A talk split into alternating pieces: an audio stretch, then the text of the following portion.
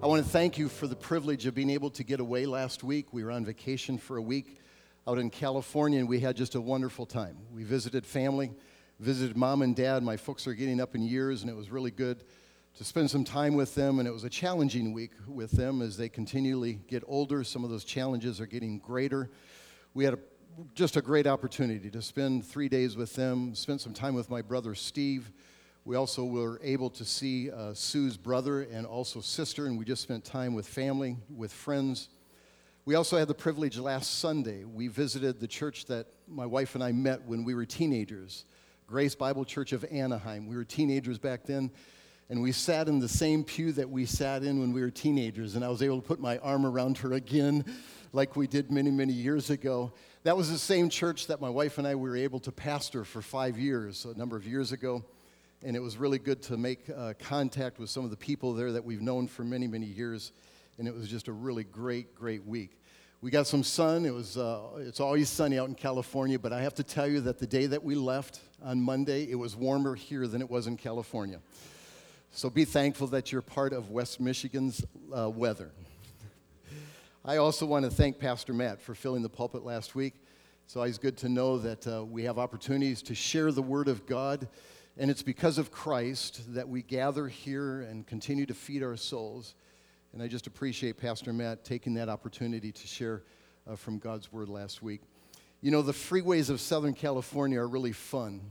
Uh, I have not missed uh, being involved in the traffic of Southern California, but going back there, boy, it was another great experience. You never know what you're going to see when you go on the freeways of Southern California we were leaving Cherry Valley from where my folks lived. They're out towards the Palm Springs area. And we were going through the, um, uh, the valley there, and we were on our way back into Orange County. And we were on the freeway. We were, uh, saw a couple of motorcycles that were in front of us. There was a pack of motorcycles, there was three or four of them. One of the motorcycles had a sidecar to it. And as we approached this motorcycle with the sidecar, we looked and we were making comments. It looked like somebody was sitting in the sidecar.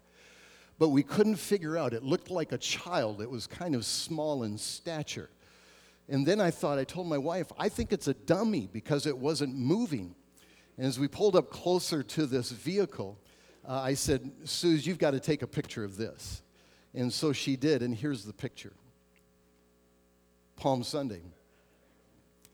I don't know if you can see this, but this is Rover, a brown lab with goggles and a hat, and I think he had a tattoo on his left shoulder. when we went by and saw this, we just had a really good belly laugh.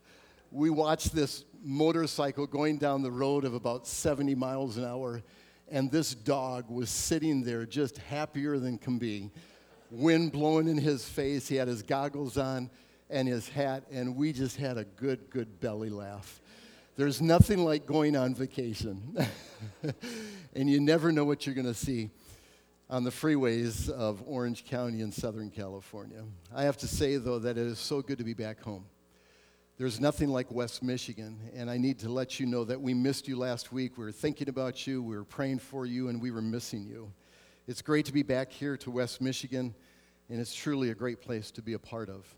I think that Dorothy in The Wizard of Oz said it well when she said over and over again, There's no place like home. And thank you for the privilege of being able to come back and to share with you this morning from God's Word. I'd like to draw our attention to God's Word and to Jesus Christ this morning, the great I am. I believe that we need to hear a word from Him today. I believe that God still speaks. I believe that our souls are hungry for Him. Like a deer that pants for streams of water, so our soul pants for God. On behalf of Him this morning, May I ask you for your permission to speak? And over these next few moments, for you to sit, not passively, but I encourage you to sit on the edge of your seat to eagerly hear what God has to say to you. and also to us corporately. I believe that God wants to speak to us. Will you this morning, will you take your antenna of your soul and will you find a good reception in your soul to listen intently to what He has to say to you? This could be a very significant moment in your week's activities as you have gathered here, not to put time in to punch our clock to say, I've attended. We don't do that with church. We don't punch a clock to say, I've done my time. No. We rather come to give worship to the Lord Jesus Christ as we have done through many different avenues of our worship, but we also come to listen and to hear and to quiet ourselves before God. Speak, O God, for your church is listening. I'd like you to take your Bibles and turn with me to Zechariah chapter 9, verses 9 and 10. Two verses this morning that I'd like to draw your attention to. Zechariah chapter 9, verses 9 and 10. To find, to find Zechariah, why don't you find the last book of the Old Testament, which is Malachi? or find the first book of the New Testament, which is Matthew. And between Matthew and Malachi, we have about 400 years of silence. If you go to Malachi, which is the last book of the Old Testament, and then go back one more book to Zechariah, you'll find the book of Zechariah, a prophet that spoke some 500 years before Jesus was to come on the scene. I believe, friends, that we need to be people of the book. I hope that you bring your Bibles to Parkside Bible Church because Bible is our middle name. We need to know the book. We need to be people of the book. We need to wear out the book so that our souls are not worn out. We need to open the pages on a daily, weekly basis. We need to wear this book out so that our souls are fed on a regular basis. Don't let your Bible sit vacant on the shelf collecting dust. For when we do, our souls will become dry and we will not hear what God wants to say to us individually and also to us corporately. Oh, how God wants to speak a word into our hearts and what He wants to say to us. This book is our book. This book is what we believe to be true. This is our book. Be people of the book. I doubt that you have been oblivious to the story of Ms. Hawkins, a tenured Wheaton College political science professor who announced that she would wear that covering over her face during the entire Advent season as an expression of solidarity with our Muslim neighbors. Hawkins avowed reasoning for undertaking this public demonstration with her assertion that Christians as, and Muslims are, after all, quote, people of the book. Called upon by the Wheaton College administration to clarify her assertion relative to the college evangelical statement of faith, Hawkins has steadily refused to make a statement. I would suggest to you, my friends, that this book that you hold in either your lap or in your phone. And bring your phone, if your Bible is on your phone, we invite you to bring your technology here to church and to use it to read the scriptures. I would suggest to you, my friends, that this alone is the one and only book with nothing else added. We will not add anything else to the scriptures but this book. Yes? I hope you can say amen to that because this is what we're facing in our culture today. We will have people say, we can take this book, we can take other books, and we'll lay them side by side, and that will never happen in God's world. If you doubt it, read the story of 1 Samuel chapter 5, verses 1 through 11, and find out what Dagon's temple is all about. Do you know the story of Dagon's temple? It's not our purpose to study that passage this morning, but be people of the book. Read it. 1 Samuel chapter 5, verses 1 through 11. Read it this next week and see what happens when any other idols are put next to the living God. It's a fascinating story. We are people of the book. Parkside Bible Church, wear out your Bible. Every day, every year, every month. I encourage you to be a part of the Bible studies and the opportunities to take by way of the teaching of the scriptures. Zechariah chapter 9, verses 9 and 10. Would you follow along this morning as I read these two verses? Zechariah chapter 9, verse 9. Rejoice greatly, O daughter of Zion. Shout, daughter of Jerusalem. See, your king comes to you, righteous and having salvation, gentle and riding on a donkey, on a colt, the foal of a donkey. Verse 10 I will take away the chariots from Ephraim and the war horses from Jerusalem, and the battle bow will be broken. He will proclaim peace to the nations. His rule will extend from sea to sea and from the river to the ends of the earth. Two verses for our text this morning Zechariah chapter 9, verses 9 and 10. I submit to you, my friends, that Palm Sunday was something prophesied years before the event happened. Wasn't it nice this morning when we saw the children bringing the palm trees up, uh, the palm branches up here to the front? That was significant because that was what happened on that first Palm Sunday. When Jesus came into the city riding on a donkey, the crowds identified and acknowledged the fact that he was their Messiah. But notice in this text, that there is not just one coming. Verse 9 is the first coming. The second coming is also connected to this passage. We have two comings here, and we'd like to just pull these verses apart this morning as we consider Palm Sunday. I believe that Palm Sunday leads to Calm Sunday. Palm Sunday leads to Calm Sunday. And we are moving, friends.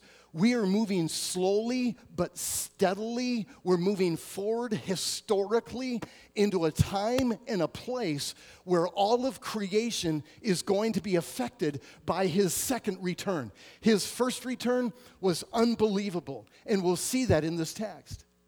But when he comes a second time, there is going to be a peace, a shalom, a calmness that is going to come over the whole earth because of his return. And that's what Zechariah is presenting to us in these two verses. Go back to Zechariah chapter 9, verse 9. Rejoice greatly, O daughter of Zion. Shout, daughter of Jerusalem. See, your king comes to you, righteous and having salvation, gentle and riding on a donkey, on a colt, the foal of a donkey. We see his first coming. There are two comings that Jesus was going to be a part of. This first coming accounts for his coming to us in this first revelation of God's heart. It's what we call Palm Sunday. The week before, the week before Jesus came into the city, Jesus brought back to life a man called Lazarus. He brings back people from the dead. And he brought Lazarus back to life about a week before this event of Palm Sunday. Can you imagine Bethany, which is only two or three miles from Jerusalem? It sits exactly east of Jerusalem. The people that were in Bethany, they were abuzz with the excitement that Lazarus was back with them. I can't help but think that Lazarus and his sisters and the people that saw him come back to life that they were part of the crowd that was proclaiming the wonder of his return coming into the city, there was a buzz that was happening in Israel because of who Jesus Christ was and what he was doing. There were thousands of people that were probably present in the city of Jerusalem. It would be like our Christmas. When we celebrate Christmas, everything shuts down Everybody gathers together with family. We have special services around Christmas. We even do it during Easter. Everything shuts down because it's a holiday. It's a major holiday. In Israel, the Passover was their Christmas, was their Easter. Everything shut down. and everyone went to Jerusalem. They went to celebrate the Passover, to remember what Jesus Christ was going to do for their sin because they had sacrificed lamb after lamb after lamb, year after year, lamb upon lamb upon lamb for their sins to be a covering. But here comes their Messiah. Here comes their King. Here comes their Savior. And so it's a time of great celebration as he comes into the city. Luke records it this way in Luke chapter 19. Some of the Pharisees in the crowd said to Jesus, Teacher, rebuke your disciples. They wanted them to rebuke for what they were proclaiming. I tell you, he replied, if they kept quiet, even the stones will cry out. As he approached Jerusalem and saw the city, he wept over the city. And he said, If you, even you, had only known on this day what would bring you peace, but now it is hidden from your eyes. This was the day that the Lord has made. This was the day of rejoicing for the nation of Israel. Psalm chapter 118, verse 26, was a proclamation of this day. This was the day that Israel was given their king. This was the day of rejoicing. The prophet Zechariah says, Rejoice greatly, O Jerusalem, O Zion. Here's your king. We know the story. The nation of Israel rejected him as their Messiah. Zechariah paints it this way He says, Your king comes to you. Israel was looking for a king they're still looking for a king. Back in the late 70s, when I visited Jerusalem and I stood outside the Wailing Wall, I think I've told you the story, but it's worth repeating. The Jews today are looking for any time a Messiah to come into the city of Jerusalem. And I asked that rabbi, Rabbi, what are you anticipating for tomorrow? And he said to me, paraphrasing what he said, We are waiting for any day now our Messiah to come into the city of Jerusalem and to proclaim himself as our Messiah. That's what they're looking for. That was back in 1979. Has he arrived yet? They missed him. The king of Israel came to them in this first coming. He was a ruler and he would trump all evil. How does Zechariah describe him? There are three ways in which the scriptures here in Zechariah 9 describes him. See, your king comes to you, righteous and having salvation, gentle and riding on a donkey. We first see that he's a righteous king. Contrast this to all the wicked kings that Israel had up to this point. He is fully righteous. There is no sin found, as Zechariah says. He's going to be fully righteous. That's going to be critical as we see the story unfold for it leads to the second description. He has salvation. His coming the first time was to lay his life down as a righteous sacrifice for you and for me and for all the world. That's why he came. That's why he stands alone. He's been the only one that has been righteous in every element of his life righteous to even his thoughts and his attitudes and his actions were completely righteous. He who knew no sin became sin for us, so that there at the cross, he provided salvation for you and for me and for the rest of the world. He still has salvation, you know. Describing him as Zechariah does, he has not changed. He's a God filled with salvation. His righteousness was given for us at the cross. In place of our brokenness in our sin, God the Father took all of our punishment of sin, placed it upon Him, and then what He did is He took all of His righteousness and He placed it on us. And there is a great exchange that happened there at the cross. Believe on Him, and you will be changed. Trust in Him. Put Him as your Lord and your Savior, and He will do things that you can't even ask or imagine. It will be out of this world. he brings salvation. Zechariah describes him as being righteous and bringing salvation, but notice thirdly that Zechariah describes him as being gentle. I love this word gentle. It has the idea of humbleness. It has the idea of meekness. It is not weakness.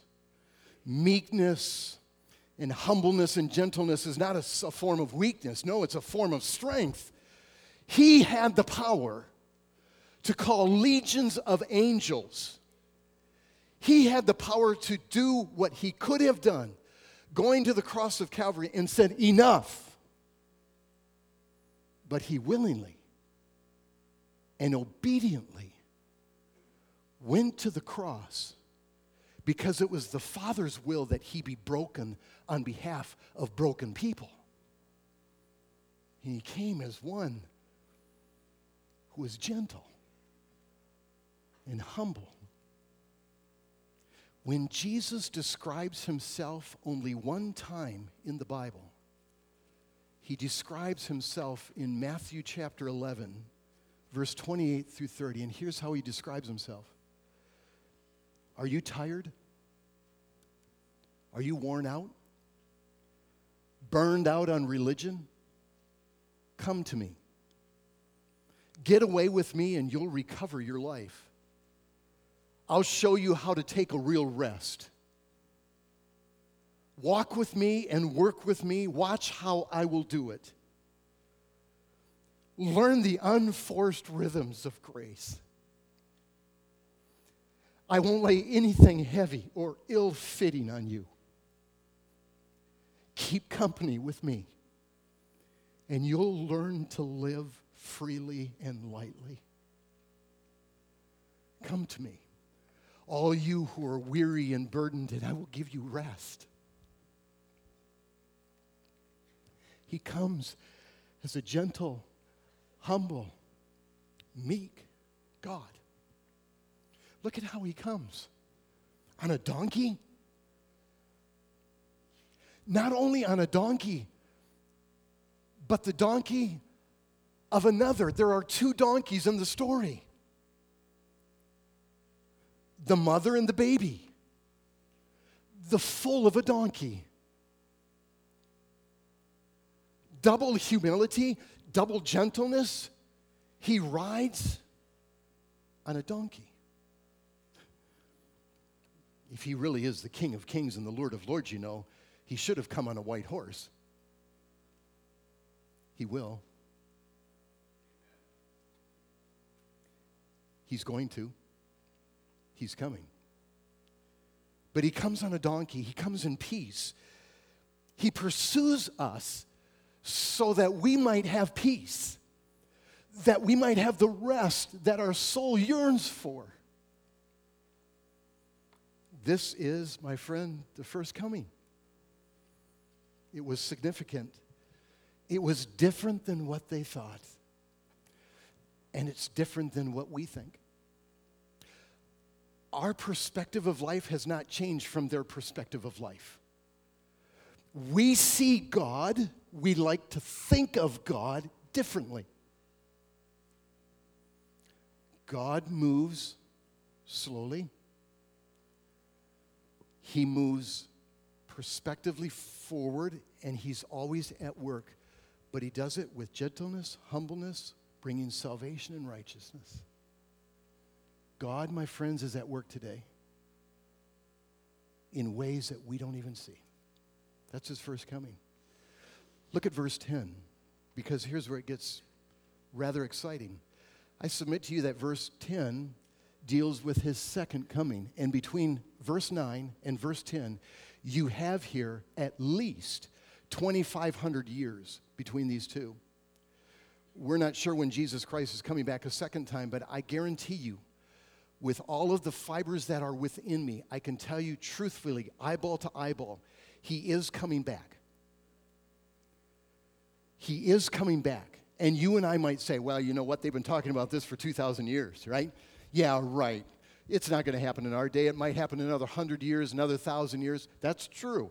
We don't know the day, we don't know the hour. That's true. And it might be another 2,000 years. I give you that.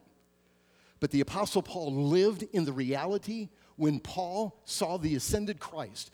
Paul was living his life. This was just years after the resurrection and the ascension. Paul thought it was going to be in his day. We're 2,000 years later. Buckle up, put your seatbelt on. He's coming back. And the second coming is filled with unbelievable description. Look at the first description that we find here in this passage of Scripture. He will personally abolish the weapons of war. Look at verse 10. I will, God will, He will personally, I will take away the chariots from Ephraim and the war horses from Jerusalem, and the Bible, uh, the battle bow will be broken. We find here that the weapons of what was used in the ancient world, these three that are listed chariots, war horses, and battle bows these were the arsenals of ancient wartime tools that they used. And what he's going to do is take all of those arsenals of war and he's going to do away with them. War is going to end. Can you imagine, friends? If America could take the budget that we spend on military protection take that off of the table and we no longer have to spend millions and billions of dollars to protect ourselves, just think what the world would be like if we didn't have to budget that in governments. Nice thought, huh? Your taxes will go down. Nice thought, huh? He's going to abolish all of the arsenals of war. top 10 countries today on the planet, the top 10 most powerful countries. USA is number one, Russia is number two, China is number three, India is number four, United Kingdom is number five, France is number six, South Korea is number seven, Germany eight, Japan nine, Turkey 10. Nine countries in the world possess a total of 15,695 nuclear weapons. The United States and Russia account for 93% of all nuclear weapons. Since their peak in the mid 1980s, global arsenals have shrunk by over two thirds. More countries have given up weapons and programs in the last 30 years than they have tried to acquire them. I submit to you that the direction is positive. But when you're fleeing a forest fire, it is not just direction, but speed that matters. And we are sitting on 15,695 nuclear weapons today. The arsenal of war is a real threat to humanity. I believe, because the Bible teaches it, that humanity will not be annihilated. We will not annihilate ourselves. Only because he will step in and save us. But if left to ourselves, you take God out of the picture, and I submit to you a horrible situation on planet Earth. If we, the government leaders, and us in our sin nature, were to try and govern ourselves, we would definitely annihilate ourselves. And if you don't believe that from a government standpoint, just look at your neighborhoods and also look at your own soul. We annihilate people all the time. We crucify them, we kill them, we martyr them, we murder them. Our sin nature is no different than the sin nature that abides in our government leaders. It's the sin nature. If left to ourselves, we'd be a mess. But God here promises through Zechariah that he will take away all of the arsenals of war and I believe that all of these bombs and all of these things that we've accounted and tried to put together to protect ourselves, all of these are going to be done away with when he comes back a second time. Look at the second characteristic here in Zechariah 9. He'll remove all of the uh, arsenals of war, but secondly, he will proclaim peace to the nations. His rule will extend from sea to sea and from the river to the ends of the earth. He will proclaim peace. God will take into account He's the only one that can save us. Our government officials cannot. And that doesn't mean that we pull ourselves out of the formula. we stay connected into what God is doing today. I believe we need to be responsible in that.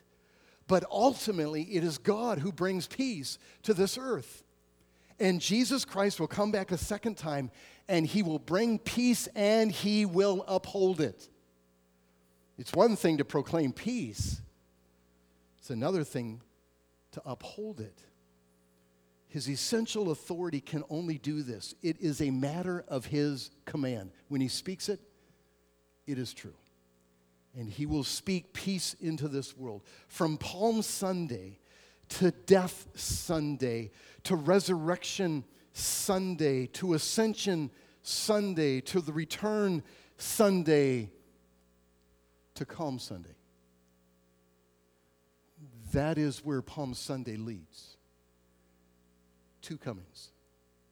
First coming is salvation. Second coming, he'll establish a righteous and a holy kingdom that will rule all of the earth from sea to sea, he describes here in verse 10.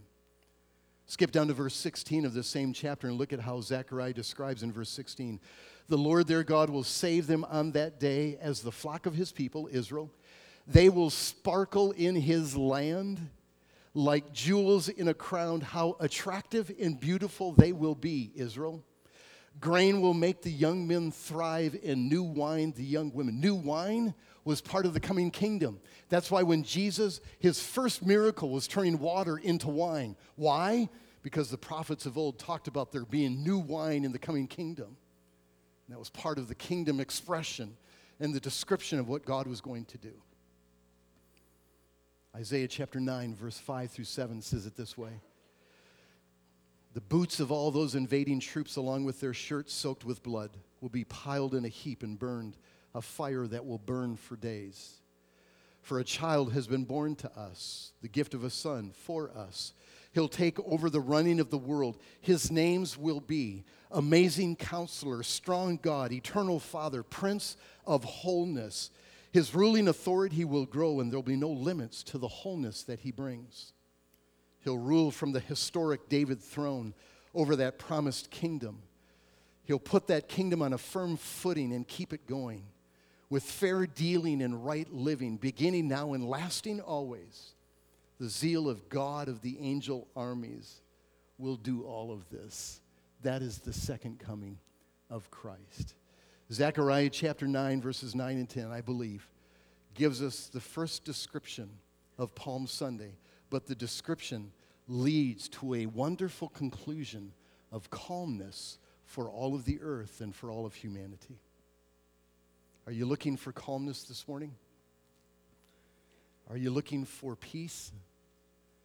Are you looking, my friends, for your soul to find satisfaction in life? I point you to the author and the creator and the salvation of your soul. Come to Christ. It's found in Him and in Him alone. He is, after all, what our souls desire. Submit to Him, draw close to Him. Draw near to Him this morning. He has wonderful things in store for you and for me. Come to the lover of your soul, the soul healer, and find calmness at the cross of Calvary. The psalm writer says it well. Here I am, humbled by your majesty, covered by your grace so free. Here I am, knowing I'm a sinful man or a sinful woman, covered by the blood of the Lamb. Now I've found the greatest love of all that is mine. Since you laid your life down, the greatest sacrifice. Here I am, loved by the Lord Jesus Christ. Do you know him this morning? If you haven't put your faith and your trust in Christ, I invite you to come to the cross of Calvary this morning. Believe that He died in your place. And by putting your faith and your trust in Him, you don't need to do anything but believe. Believe on the Lord Jesus Christ, and you will find eternal salvation for your soul. And my friends, if you've taken that step of faith, draw close to Him, for the days are desperate and the days are coming when his return is near. And when they come, the birthing pains of his return are going to be felt. Prepare, for his return is near. Let's bow our heads in a word of prayer, shall we? Father, thank you this morning for this great passage of historical truth that is found in the prophet Zechariah. Thank you, Father, for the truth of your word that shows us the truth of your Son, the one who came as a lamb to give his life for us, and then, Father, for him to come a second time when he will come to establish his kingdom. What a great and glorious day that will be. Father, may the church today, as we look forward to the rapture, may we be strengthened and encouraged by the promises that are found in the good book. Thank you, Father, for these moments to meditate on these great thoughts. In Jesus' name, amen.